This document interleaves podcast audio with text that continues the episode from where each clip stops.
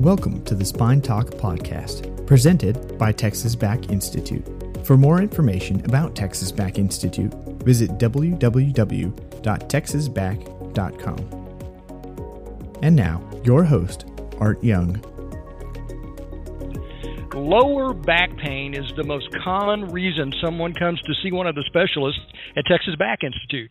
Hi, I'm Art Young, and in a few days ago, the American College of Physicians issued new guidelines for treatment. With us to talk about these guidelines is Dr. Michael Hisey, a spine surgeon at Texas Back Institute. Welcome, Dr. Hisey. Thanks for having me. Absolutely. Historic changes are underway in the treatment of back pain, and much of this is due to the prescription medications such as opioids, which are becoming serious national health problems. Uh, even over the counter medicines will be affected by these new guidelines. On a, on a higher level, Dr. Hisey, what's your take on these new guidelines? To me, there's not a lot new. We always knew that nine out of ten people would get better without surgery, and that we should hold that as the last option, and that most people, most back pain is self-limiting and can be treated with non-surgical treatments. I actually think it's it's good not to give to use opioid medications in patients who are having a, a first onset of maybe a mild back pain episode. So I think all of those things are good. Yeah, I've I've heard you and every one of your colleagues at TBI often say that surgery is the absolute last resort for treating pain. Are are prescription drugs the next to the last resort now? Yeah, that's probably right. Especially habit forming drugs like the narcotics. Those uh those are useful, I think, for short-term management of pain that's post-surgical or after a fracture or something like that. But they're not particularly useful for long-term problems. At least they're not uh, they're not ideal for long-term treatment at all. Yeah. What are opioids, and why are they so addictive and dangerous?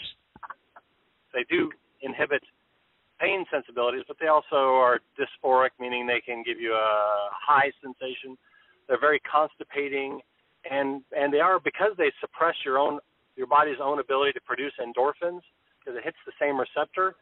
They uh, suppress your own ability to to manage your own pain internally, and then therefore make you dependent on that medicine to manage your own pain. And sometimes psychologically addicted to the medication, which is not uncommon, but also you can be physically addicted to these medications because again you don't produce your own endorphins in an adequate quantity to to activate your receptors and, and let your body know that actually that thing that's been hurting you for a while, you don't need to pay attention to it because it's, it's been toned down by your your natural brain's ability to do that. Yeah, in some way, uh, I, I know this sounds counterintuitive, but pain is pain is kind of a kind of your friend sometimes.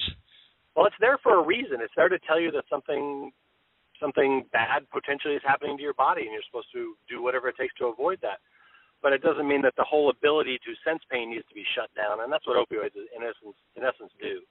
Mm-hmm. Well, these recommendations uh, also suggest more alternative or natural therapies. Uh, they, they, they talk about physical therapy, but they're broken down between acute and subacute lower back pain. How are these different, and and how are they treated now? So it's really a matter of timing and how long you've had the pain. So acute means by their definition, was anything from zero to two weeks. Uh, subacute was two to six weeks, and then chronic was longer than that. They actually had the third group. Um, and it's just a matter of how long you've had it. So if you just bend over, pick something up, and you have a sudden pulling in your back, and the next morning you wake up, your back is stiff and sore, that would be an acute back pain episode. And those can very likely be managed with with really some simple things such as physical therapy, such as a chiropractor, such as a Rosti, sometimes uh, moving down the road to acupuncture. There are there are many things that can be done. So that's uh, that's pretty much in line with with what you do now. That's exactly what we do now. We have, so, you know we're surgeon. I'm a surgeon personally, but there is no way I'm going to even begin looking for whether there's something that needs surgery on somebody that's had uh, an episode exactly like I described. Uh, what I'm going to first try and do is get them calmed down. I'll tell them straight up, I do some surgery, and you certainly don't want to think about that first. And I say the same thing about the narcotic, and they're not for everybody, and they're certainly not first line treatment for acute back pain.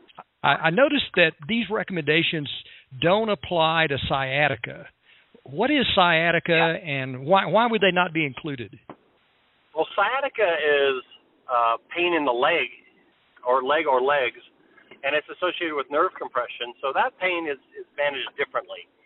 It may be associated with uh, neurologic dysfunction, such as loss of sensation, so numbness, may be associated with weakness. And if it's associated with any of those things, it's something that may not be reversible if you don't address it quickly. Now, not everybody that has leg pain has something that needs an emergency operation, but they're at least in a different category.